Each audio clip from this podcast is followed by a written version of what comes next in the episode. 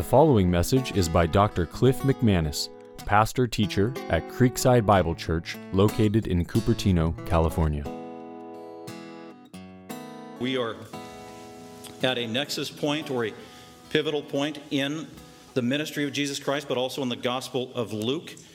And we, we, we alluded to this a couple of weeks ago, where after two plus years of ministry to the masses, to the general crowd, for the most part, going from city to city, proclaiming a general message of repent for the kingdom is at hand, Jesus stops, pivots, makes a revelation to his apostles that he is the Christ, the Son of the living God, and, and, and unveiled to them formally for the first time in a way he'd never done before. We just saw it up north in Caesarea Philippi, where he told them that, yes, I am the Christ, but I, I came for a specific message or reason, and that was to go to Jerusalem, to be betrayed, to suffer, to be arrested, and to die, to be killed and to rise again.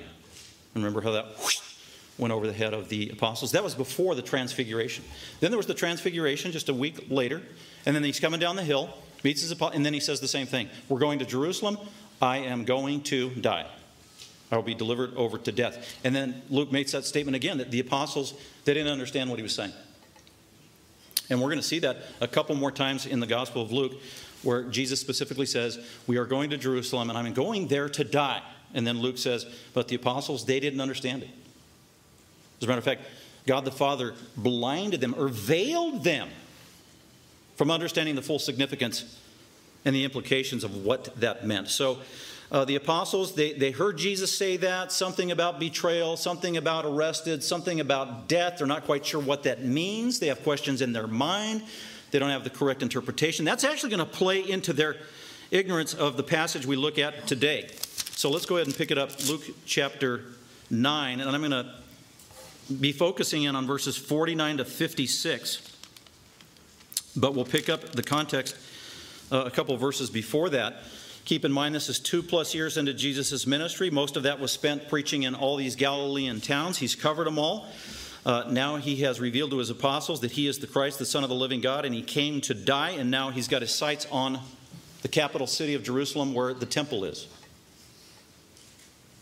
He revealed his glory through the transfiguration to a select group of three Peter, James, and John, the inner circle, who were privileged many times with this privy information. They're coming down from the mountain and they're going to go back to Galilee to check in, maybe grab all their stuff as they embark for the next six months on a long journey headed slowly back to Jerusalem, where Christ will give his life and die as the Savior of the world. That's the context.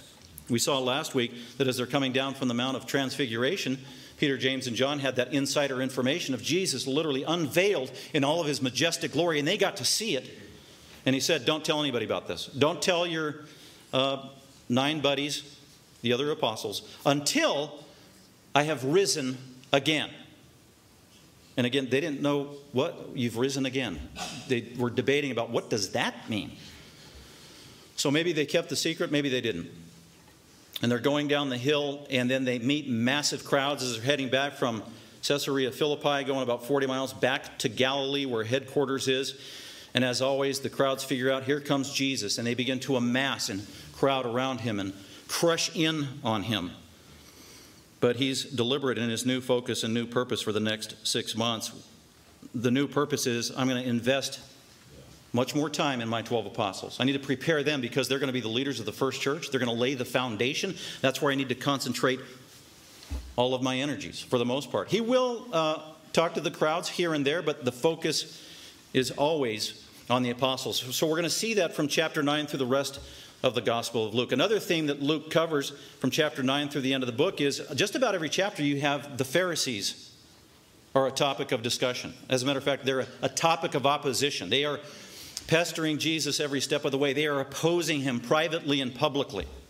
The Pharisees.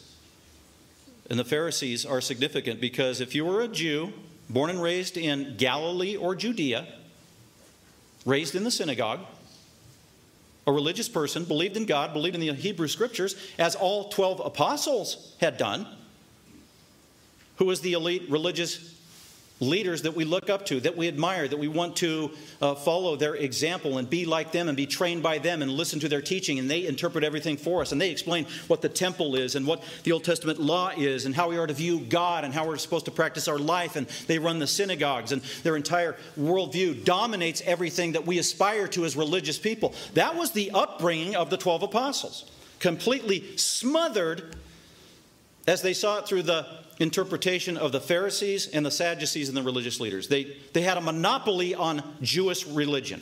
Unfortunately, the Pharisees, they were phonies, they were filled with pride. They had virtually the Old Testament memorized and a wrong interpretation of it because they didn't have a heart change to go along with it, so they were legalists. The letter of the law, not the spirit of the law. They gave my, more priority to the traditions of men as opposed to the living Word of God and Scripture. They're the ones that dominated Jewish religion. This is how these apostles were trained and raised. And if they're in their 20s or early 30s, this has been their training for 20 to 30 years. So Jesus comes along, who is completely different than the Pharisees. As far as the apostles are concerned, completely unprecedented. Where did he get this information? Where does he think he gets this authority? He is not like the Pharisees and everybody else, the crowds and the leadership itself. The Pharisees and Sadducees had the same observation. Jesus, he is totally different. Calls himself rabbi. He's a Jew, claims to know the Old Testament, claims even more than that, claims to be the Messiah, the Son of God. Who is this man?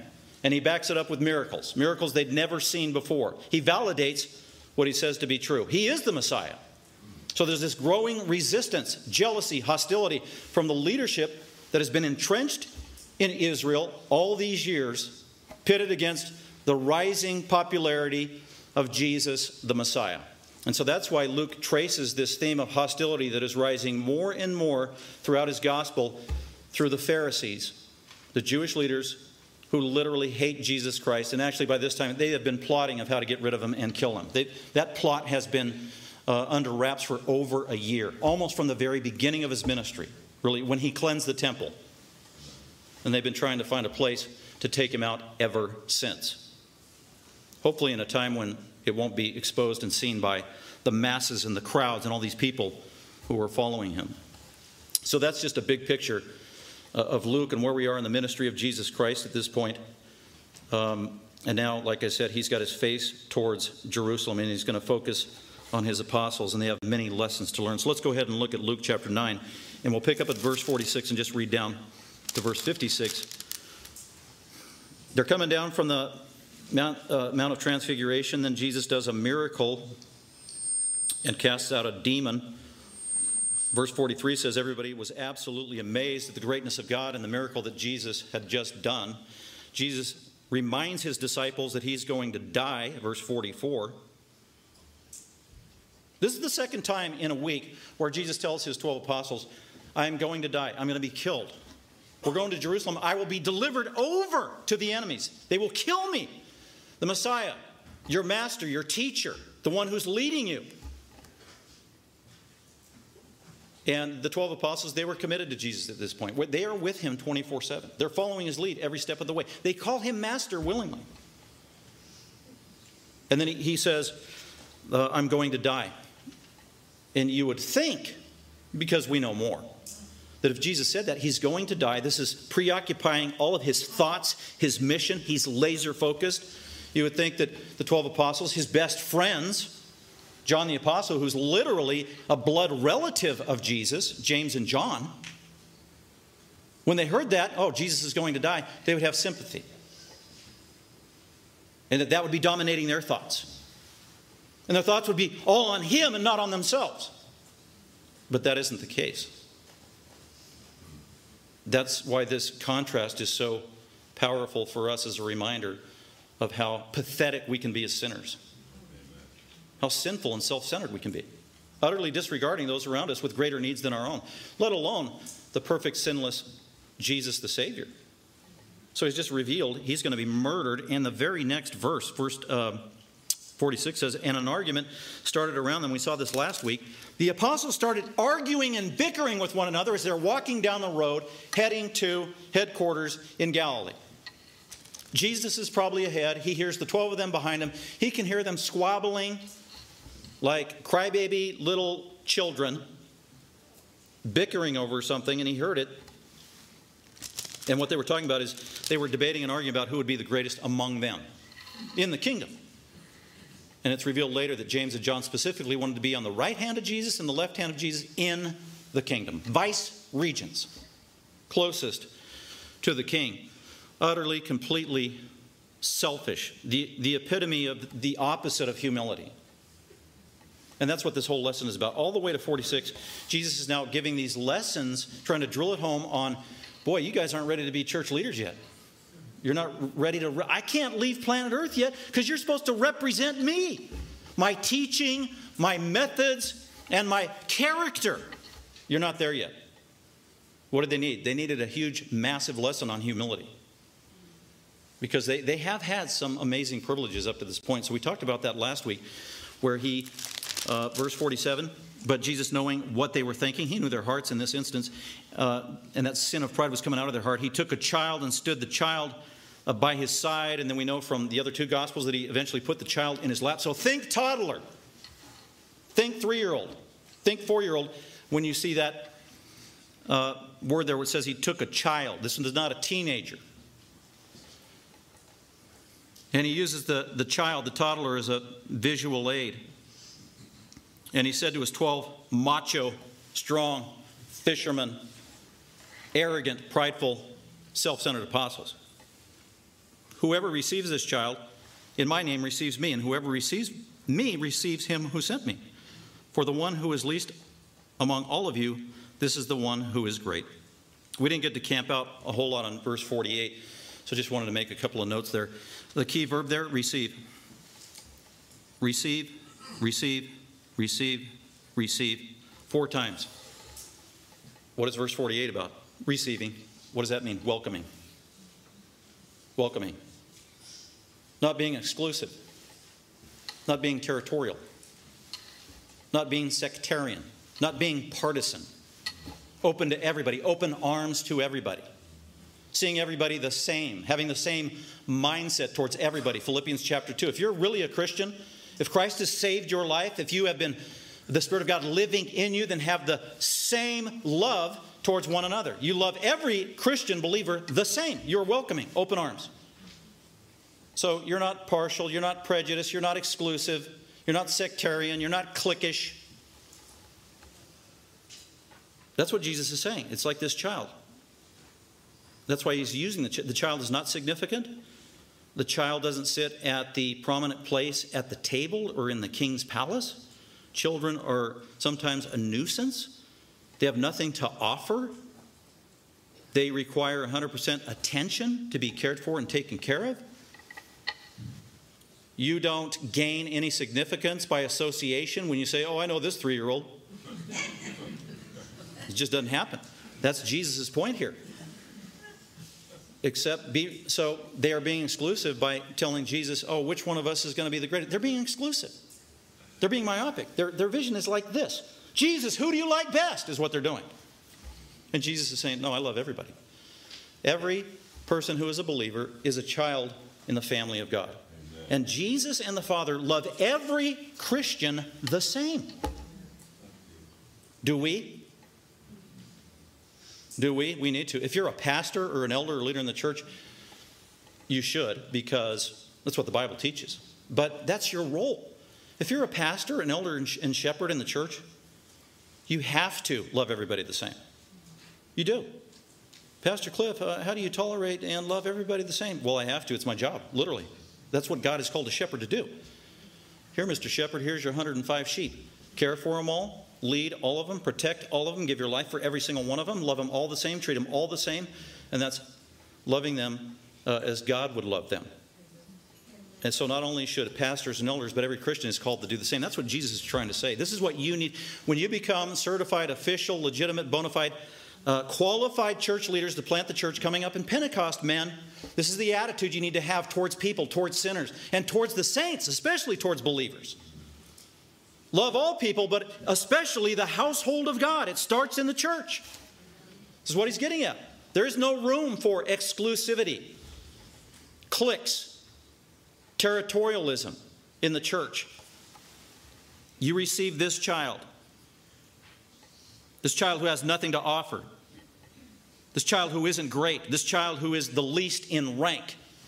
Open your arms. That's how you accept every person in the family of God. So, four times he uses this word. This is Jesus is being dogmatic, black and white to his apostles. You need to receive, receive, receive. You need to welcome. You need to welcome. You need, you need to be welcoming, not exclusive. Don't exclude anybody who's legitimately a part of the family of God.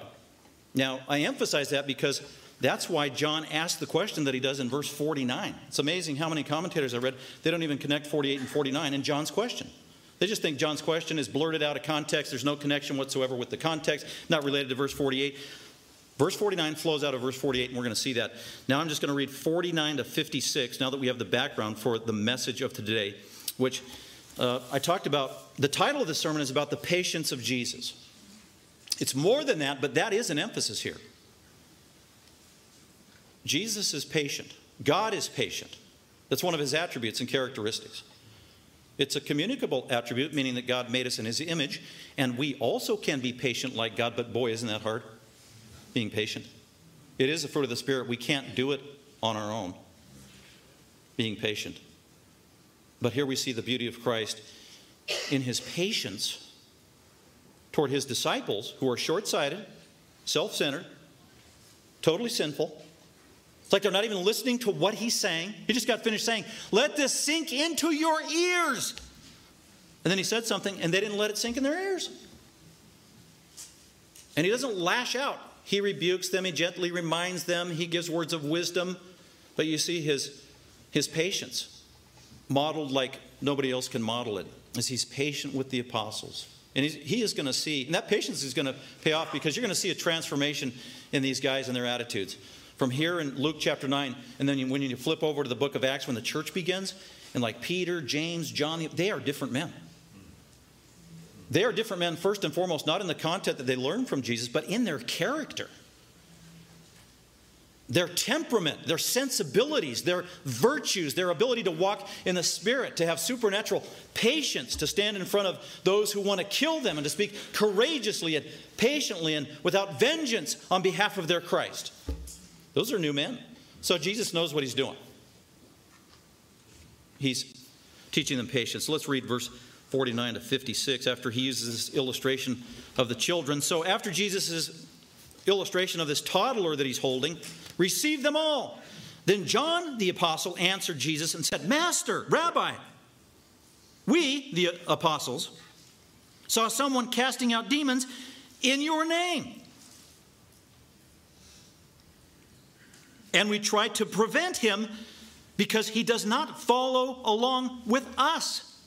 But Jesus said to John, Do not hinder him, for he who is not against you is for you. Then, verse 51 When the days were approaching for his ascension, he was determined to go to Jerusalem. That's where he's headed. So they head out. They leave Capernaum, they leave headquarters, they got all their stuff, and they're going to go down to Jerusalem. And to get there, they, he's going to take the shortcut through Samaria, which not every Jew did. The Pharisees probably wouldn't do that because they thought the Samaritans were dirty. Jesus had no problem because he knew God the Father, the Son, and the Holy Spirit made every human being in the image of God. Every human being born is a candidate for the grace of God based on the gospel. So Jesus sends messengers on ahead of him. He's probably with his entourage. We saw that in Luke 8. He's got the 12 apostles, he's got their associates. Maybe Peter has his wife, for all we know, with him, and children if he had them. He's got uh, females with him who are his servants, taking care of him. So he's got a crowd.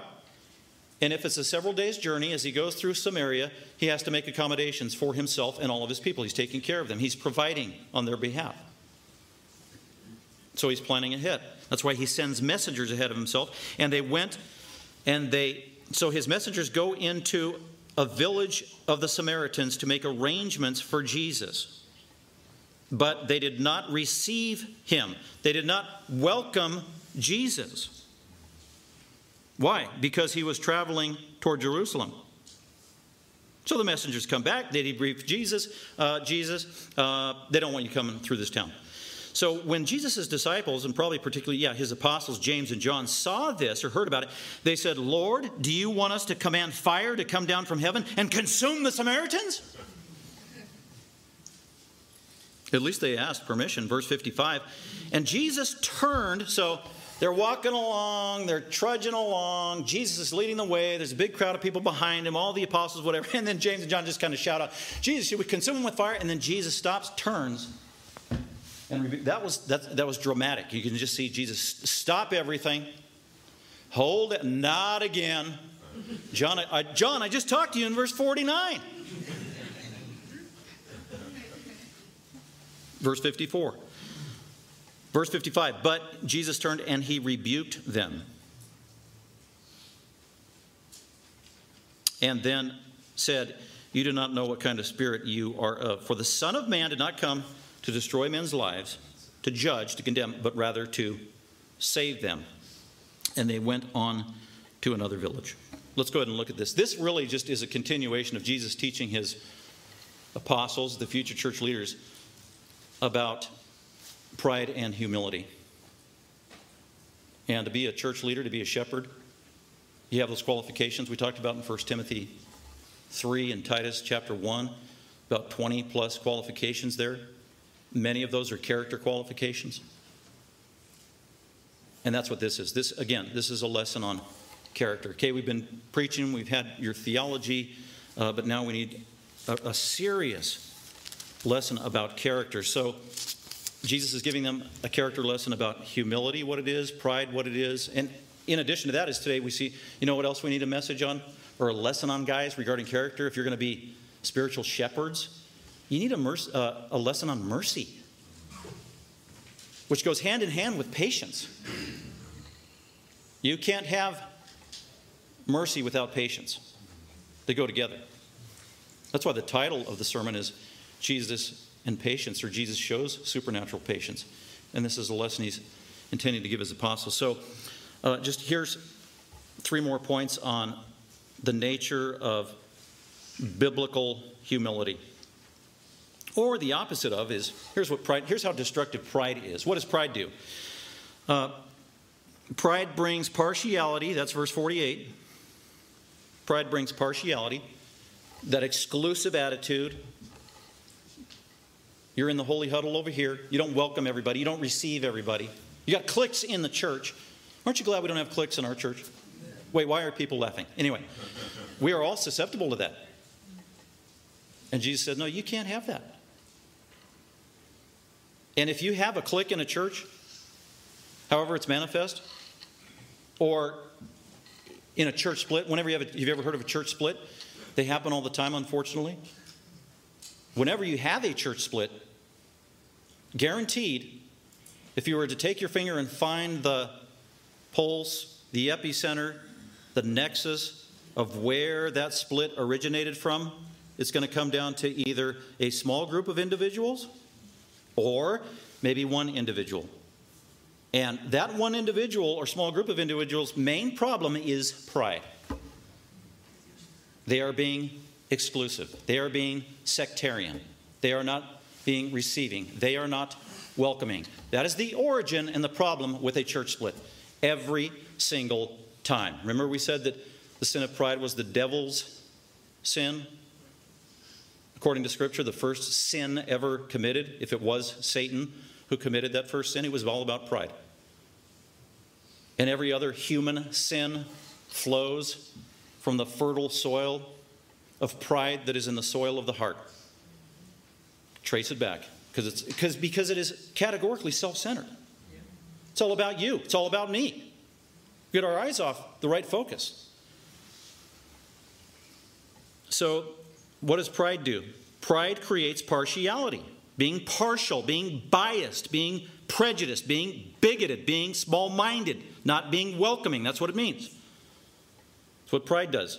What else does pride do? Uh, 49, this is, these are completely related. 49 and 50, pride creates an exclusive attitude. So, exclusivity. So, you got partiality and exclusivity. You don't want people to be in your group that aren't like you or that don't meet your standard. So, you're partial, you're exclusive. And then finally, 51 to 56, what does pride do? Pride actually uh, creates hostility. If you have pride, you don't have patience with other people. You can develop actually an unforgiving, vindictive spirit. That's at the heart of pride. You, you like to emphasize that one of God's attributes is justice and wrath and lack the balance. And we see that clearly here. So let's go ahead and look at this uh, these manifestations of pride that Jesus is trying to just shatter in his apostles who will represent him. And by the way, the lesson takes, except for Judas, we know because he's not born again at this point. He's not clean. He never was. He won't get saved. He never has been saved. He didn't get saved and lose his salvation. He was of the devil from the very beginning. God knew that. Jesus knows that. That's revealed to him by the Father. That was in God's plan. It was prophesied in the Old Testament, in the Psalms, and in Zechariah ahead of time that one of Jesus' closest friends would betray him. It's part of God's plan. And yet, Judas has his own volition. He's responsible for the decisions that he makes, and he is accountable for the decisions that he makes, even though this was prophesied years and centuries before. But the other 11, they get the lesson. They are learning, they're taking it in. They're growing, they're maturing. That's encouraging for us, isn't it? We're all in process. We're all growing. If you're a Christian, that's the promise of Hebrews. If you're a Christian, you're going to grow whether you like it or not. That's, he, that's the theme of Hebrews chapter 12. Because if you're a Christian, you're a child of God. And if God has to give you spiritual spanking and me one, He will, and He'll keep doing it. And you will be sanctified. That's supposed to be good news. So let's go ahead and look at this. Um, the partiality that comes from pride, verse 48, like I said, the key word there is receive. You need to be welcoming, welcoming, welcoming. You need to receive. And then at the beginning of verse 48, uh, Jesus said to them, Whoever receives or welcomes this child, here's a key phrase, in my name. In my name. So we don't just welcome and receive anybody. We don't welcome and receive factious, unrepentant people. Titus 3 tells us that. We reject a factious man after a second and third warning. So we don't receive unrepentant people who have been warned. That's not what Jesus is talking about. Who you need to welcome are people who come in my name, meaning they're true believers. They're part of the family of God. It's Thanksgiving. The whole family's coming over. You open the door. There's a family member. You don't shut the door in their face just because you don't like that family member. You open the, it's, it's family. Let them in. So this is what Jesus is getting at. In my name. So here's the 12 apostles there. Wait, okay, Jesus is saying, new lesson, we need to receive and welcome anybody who comes in the name of Jesus. So if anybody comes along and says, uh, I do this in the name of Jesus, I say this in the name of Jesus, I come in the name of Jesus, then we are not to despise them, cut them out, but we are to welcome them in. Well, lo and behold, that recently happened to the apostles. They're out doing their thing, they got their gig, uh, they were commissioned with supernatural power from on high. Luke chapter 9, verse 1, where Jesus gave them authority to heal, to preach, to cast out demons, maybe even raise the dead. So those 12 apostles went out and they did it. Short term uh, trip, come back, they did all these miracles. And maybe along the way they encountered somebody. We know that they did. So, Jesus, we're supposed to accept everybody in your name? And that prompts the question from John in verse 49. John answered and said, Master, we saw someone casting out demons. Here it is, in your name. Notice verse 49, 48. He said, Receive everybody who comes in my name. And John the Apostle says, Oh, we just saw somebody who came in your name. It was a stranger. We didn't know him. He didn't have a membership card. He wasn't qualified as far as we know. And yet he said, He was in your name, Jesus. So we're supposed to welcome that guy? That's John's question. Master, we saw someone, not only was it a stranger who said, I come in Jesus' name, look what this stranger was doing. He's a nameless guy. We saw someone, we, the apostles, he was casting out demons in your name. By the way, it doesn't say he was trying to cast out demons in your name and it wasn't working. That did happen in the book of Acts, where somebody was trying to buy the Holy Spirit with money, Simon, Simony, and to work miracles with the Holy Spirit without being a believer or ordained, sanctioned by God. Well, this guy, this nameless guy, who wasn't one of the 12 apostles that they didn't even know, was going around in the name of Jesus and successfully casting out demons out of people. Who is this guy? We have no idea. He is in heaven. Love to meet this guy. Where'd he come from? I have no idea. But we saw someone casting out demons in your name. And John is kind of fessing up here. Wow, this guy came in your name. He was doing miracles. Uh, he was successful. And we, as the apostles, there was 12 of us and one of him. And we tried to take him down and shut down his itinerant ministry. We tried, couldn't, is the implication. We tried to prevent him from casting out demons, tried to stop him. Why? Because they were being exclusive. Well, we're the 12. We're the ones that have been commissioned. We have the membership card. Jesus gave us authority. He's taken away attention from us. He's stealing our clients. We got the corner on the truth. I mean, these are all attitudes that we all have at times, right? Wrong mindset. His reason is pathetic. We tried to prevent and shut this guy down. Why? Because he does not follow along with us. That's, that's a wrong motive. As opposed to, he doesn't follow along with you, Jesus. That would have been the right answer. He doesn't follow you, Jesus. He mocks you, Jesus. He undermines you, Jesus. Then, yeah, watch out for that guy. But no, he doesn't follow us. Well, you're not the Savior, John. I am. You got a territorial, sectarian, partisan, short sighted, myopic attitude. That is wrong. Verse 50, and so that's why Jesus tells him the truth. It's a mild rebuke, uh, but Jesus said to him, uh, Do not hinder. In other words, stop it. Let him go. Stop trying to prevent him. So Jesus sanctions this ministry of this un- un- unnamed guy. For he who is not against you is for you. John, he's on your team. Friendly fire. Why are you trying to shut down what I'm trying to do through other people? We have that problem today in the church, don't we? We've had that problem in the church for 2,000 years. This has always been a problem. But here's the problem the proverb or the maxim that Jesus gives is John, you need to understand this guy is from me. He came in my name. It was legitimate. I actually gave him authority to do this miracle, even though you didn't know about it. By the way, John, you don't have to know everything that the master knows. I'm in charge. It's my church. I'm the savior of the world. I'm sovereign, not you. Trust me. Worry about you. Be responsible for what I've given you to do. Don't focus on other people. What are you called to do? You're responsible for what you do, not other people. A lot of good practical lessons here for Christian ministry and also the Christian life. And this guy's on our team. For he who is not against you, John, he is for you.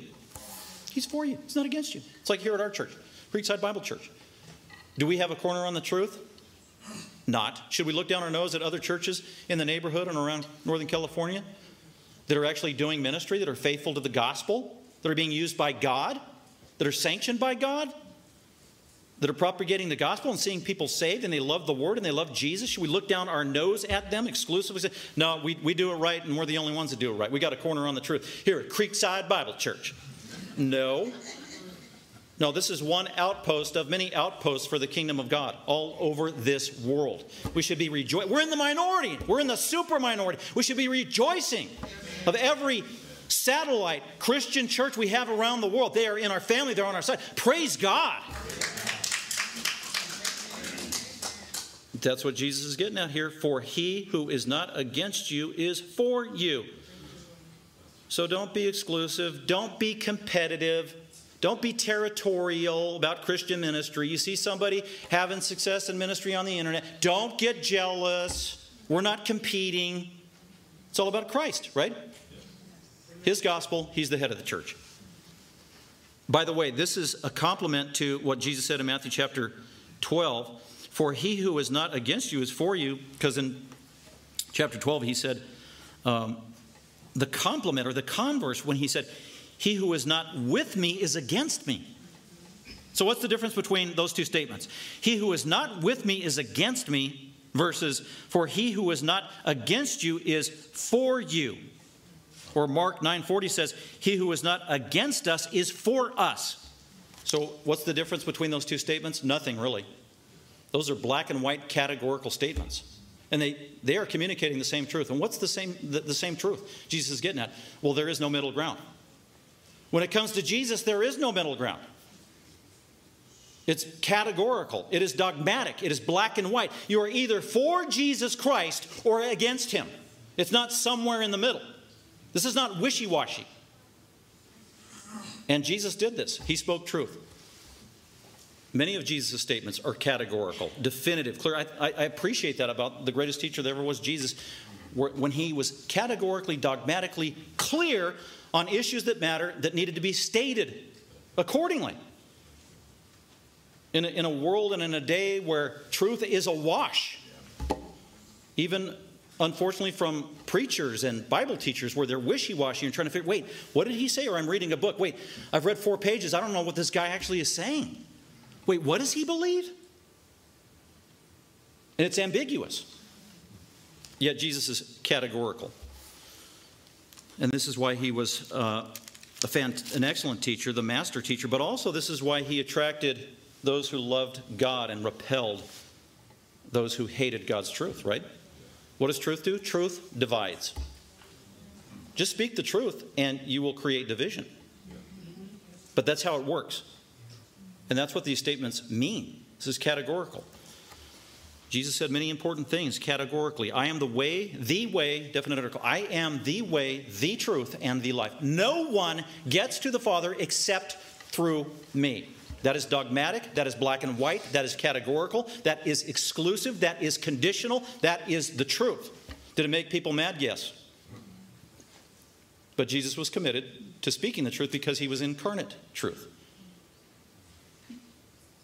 or believe in the Son and you shall receive life. Reject the Son and the wrath of God abides on you. There is no middle ground. John 3:36. Uh, Matthew chapter 10, 35 and following, that startling statement where Jesus says, I did not come to bring peace. I did not come to bring peace. I came to bring a sword. I came to bring division. I came to bring division even within individual households because of who I am and my truth. To pit a father against a son, a mother against a daughter, a mother in law against a son in law. I came to bring division. What's he talking about? Truth, categorical, black and white, universal, binding spiritual truth. It's what the world needs. That's how Jesus spoke. Read the four Gospels, you'll just see it time and time again. And that's why you see the growing hostility and opposition to Jesus Christ, why they wanted to shut him up. Because he speaks the truth. But Jesus said, Don't fear it, welcome it. Welcome the truth, and you'll be saved. Welcome the truth, and it will liberate you. Know the truth, and it will set you free. This is good news.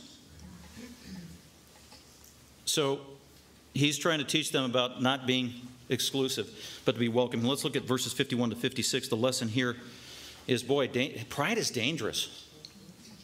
Uh, if you don't guard it, prevent, and protect against it, it'll get the best of you and the fruits of it are devastating. They can actually be very dangerous. And I, I use the word hostility here.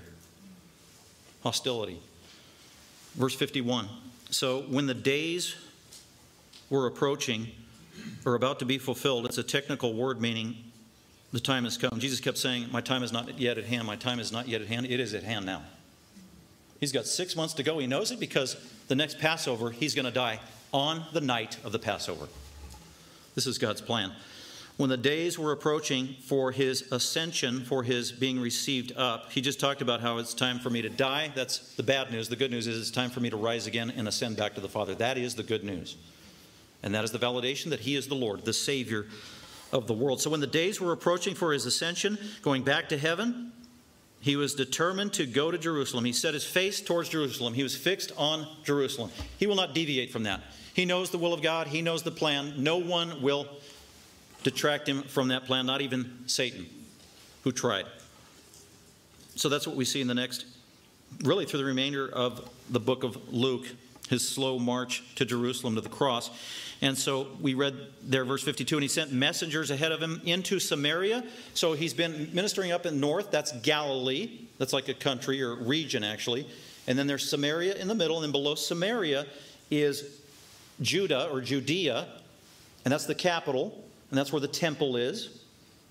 And that's where the city of Jerusalem is, and that's headquarters. And all the main, especially the three main feasts throughout the year at Israel, everybody comes down to Jerusalem to celebrate. And uh, for an entire week during those feast weeks. Jerusalem is bustling with people. Over Josephus reported over a million or two million people, maybe, who congregated during those feast days. That's going to be happening shortly for Jesus at the time of the Passover. But to get to Jerusalem, you could go uh, across the river, the Jordan River, to the east side, and then bypass Samaria, and then come back into Judah. And a lot of purist Jews, Pharisees, Jewish leaders who despised Samaritans, who were a different kind of people than the Jews. They didn't want to go into their land and get dirty. Uh, they would bypass that many times. Uh, but Jesus, no, he had no problem. He would go through Samaria. We saw that in John chapter 4. He went through Samaria, and his apostles are like, what, Whoa, what are you doing? Then they, they go to the grocery store, and Jesus is there at the well, and he meets this Samaritan woman who's an adulteress and a Samaritan. Two strikes against her. Oh, and she's a female, by the way. And the apostles come back, Whoa, gee, what are you, why are you talking to her? Jews have no dealings with Samaritans. Jesus gives her the truth, gives her the gospel, I believe saved her soul. And she and then I think she went to evangelism Saturday the next week. and the whole town heard the gospel. So Jesus loved sinners, and that was an example. So he wasn't afraid of the Samaritans.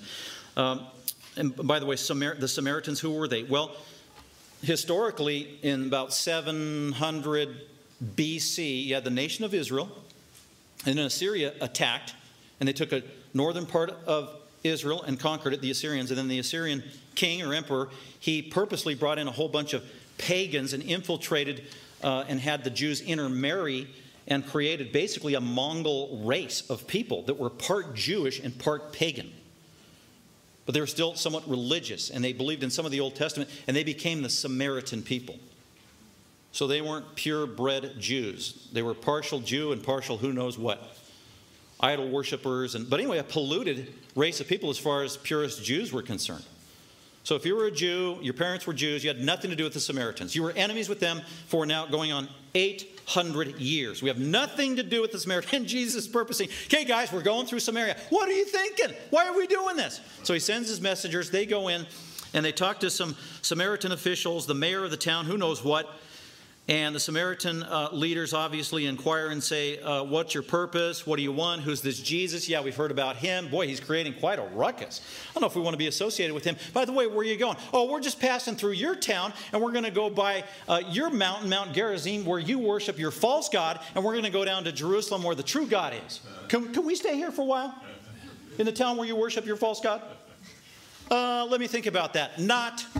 You go tell your Jesus master he is not welcome. None of you are. Well, that was the message.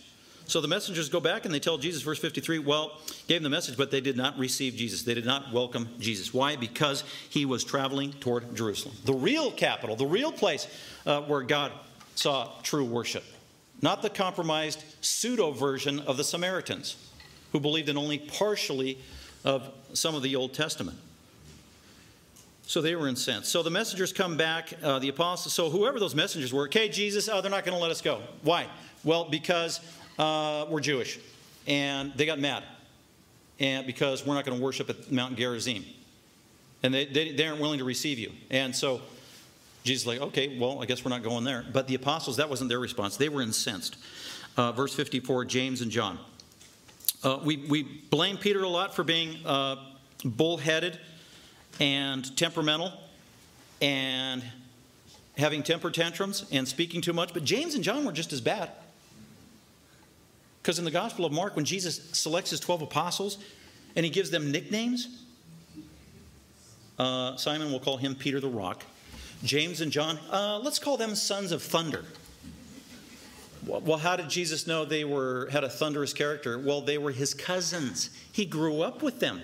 Their mothers were sisters. We had sleepovers together. These guys are Boanerges. They are sons of thunder. Look out. Short fuses, bad temper, temper, vindictive, vengeance, I'm telling, mete out wrath. That's who these guys were. Isn't that amazing how John becomes later known as the disciple of love? That's because of the change God did in his heart. Probably because of some of these lessons Jesus gave So James and John hear this about this. So they are incensed. They are furious, these Samaritans. So they said, Lord, do you want us to, con- to command fire to come down from heaven and consume the Samaritans? And just read that and you're almost aghast. But wow, why in the world would James? Number one, why would James and John think they even had the authority to do that? Because they didn't. Okay, wait, we were just given authority to raise people from the dead. Okay, what's easier, raising people from the dead calling fire down from heaven to kill people. Oh, they're probably about the same. Maybe this authority will work. Let's give it a shot. What do you think, John? Yeah, let's, let's go talk to Jesus. That's what they did. So they probably thought they had authority because they were apostles. They saw amazing things that they didn't even think they could do. Not only that, if you go to 2 Kings chapter 1. In about 850 BC, you read the story of King Ahaziah, king of Samaria. That's where they are. They're on the brink of going into the land of Samaria, and Ahaziah was a king of Samaria. Supposed to be representing Yahweh, but he was a compromised king. And he had an injury. He fell through the roof, and he was laying in his doctor's bed, and he wanted to know if he was going to live beyond this injury. So instead of talking to Yahweh, the true God, he consulted a false God, Baal. He said, Go ask the prophet of Baal, or go ask Baal if I'm going to revive and overcome this injury and he sent messengers to go find uh, a prophet of Baal. And along the way, they run into Elijah, the prophet of God. And the angel of the Lord tells Elijah, hey, stop these guys. Uh, the king is going to the wrong place to get information and consultation and help. He's not going to Yahweh, he's going to false gods. Stop it, cut it off at the pass. So Elijah did. Said, Where are you guys going? Is there not a living God among Israel that you have to go consult false gods to get help?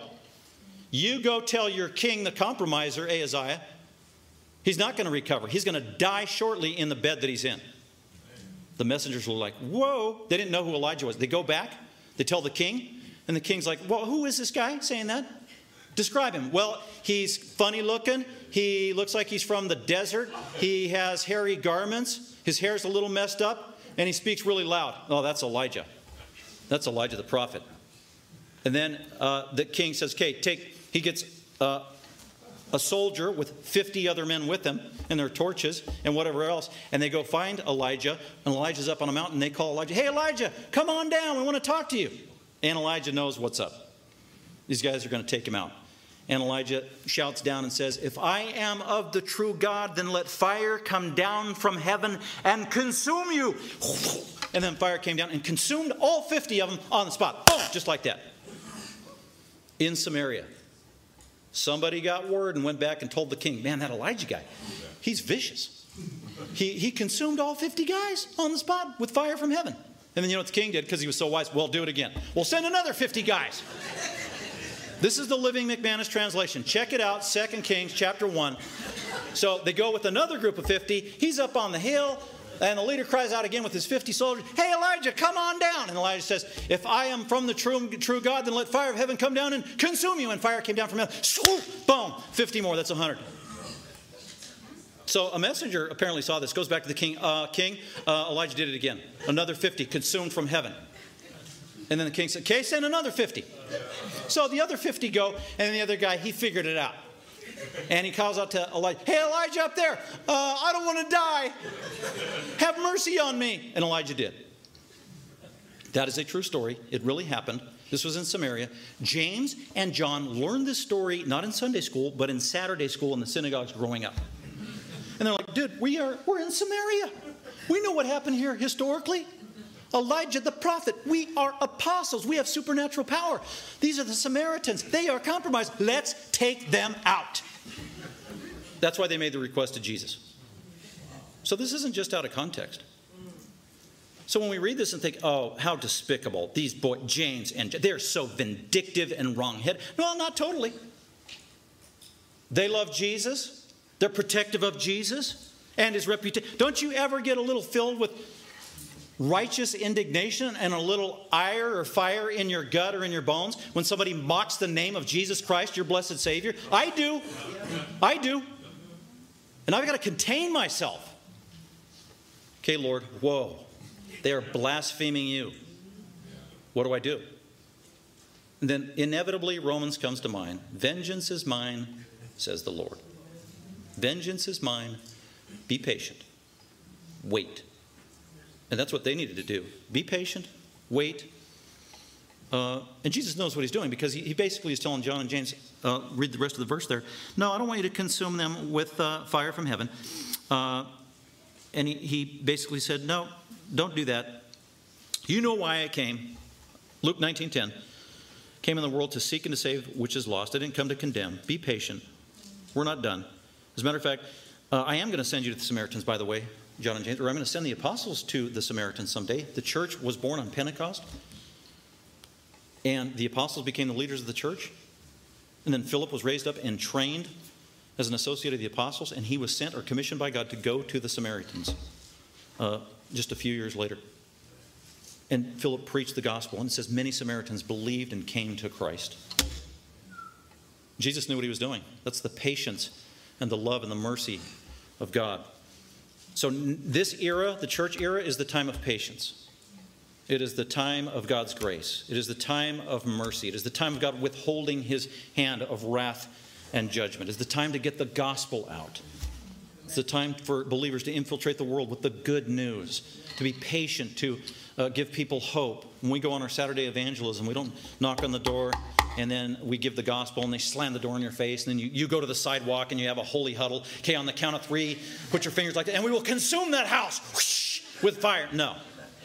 No. Time of you planted seeds. You pray. The Spirit of God, with His Word, will work on their hearts and He's going to bring some to salvation. That's why Peter says in 2 Peter chapter 3 that now, this era, this time, consider the patience of the Lord as salvation. God waits. Why is God waiting so long? Because He's waiting as many to be saved as He once saved. That's the goodness and the grace of God. And this is the important lesson that the apostles need to get ingrained in their head. John, now is the time of grace and mercy. As a matter of fact, you need to give your life, James and John, for the church. You need to give your life for Christ. You don't go around consuming people and killing people. Let's get the record straight. Jesus never killed anybody during his ministry. He never advocated that. He never called for that. It was against everything he stood for. Blessed are the peacemakers. And let's get the record straight as well on the 12 apostles. They never went around starting fights, they never created violence, they never killed anybody. They did just the opposite. They laid down their life for the Savior. Virtually every one of them was murdered for Christ, put their life on the line. That's the calling of the church. And again, James and John weren't totally off base because there is a day where God will withhold or take away his hand of mercy and he's going to bring judgment. And that's the second coming of Jesus Christ, where he will come in a flame of fire to the world and he will judge all of his enemies. Time is up. But he knows when that perfect timing is. As a matter of fact, in Revelation chapter 11, and we did this when we were looking at Revelation, it's, the irony is John the Apostle is writing the book of Revelation uh, probably 50, 60 years after this incident where he, he wanted to call fire from heaven. Two guys wanted to call fire from heaven to consume God's enemies. 60 years later, John's in prison on an island, isolated by himself. The Spirit of God has given him information. And then he's, he's writing down Revelation chapter 11. And then God says, In the future, at the end of the age, I will have my two witnesses, John. They will be my two lampstands, and they will be in the Middle East, and they will uh, have a ministry for three and a half years, and God will give them supernatural power. And one of the things they'll be able to do, John, is to call down the fire of God from heaven to consume God's enemies. Can you imagine what John was thinking? And he's writing that down. Man, how cool is this? I missed the boat. Man, I wish I was these guys. Maybe me and uh, my brother James will come back reincarnate. Maybe we're the two witnesses. Everybody's saying it's Elijah and Moses. Man, I want it to be me, James and John. Who knows what John was thinking? But that day is coming. And with that, knowing the terror of the Lord, we go out and we persuade men to embrace Christ. With that, let's go ahead and pray. Father, we thank you for another Lord's Day and the privilege we have to, to worship you, to be with the saints, to study your word together. And I do pray that you would allow uh, your people and all that hear the word taught and preached, that through your Holy Spirit you would give them discerning minds and hearts to vet out that which is not true to your word and what is the living word of God sinks into our ears, into our mind, into our heart, into our, into our conscience, informs our worldview, informs our very life, so that we can walk in obedience to you and giving you glory every step of the way as a living sacrifice that you're pleased with. We thank you for this opportunity. We pray in Christ's name. Amen. Thank you for listening. For more information about Creekside Bible Church, please visit our website at creeksidebiblechurch.com.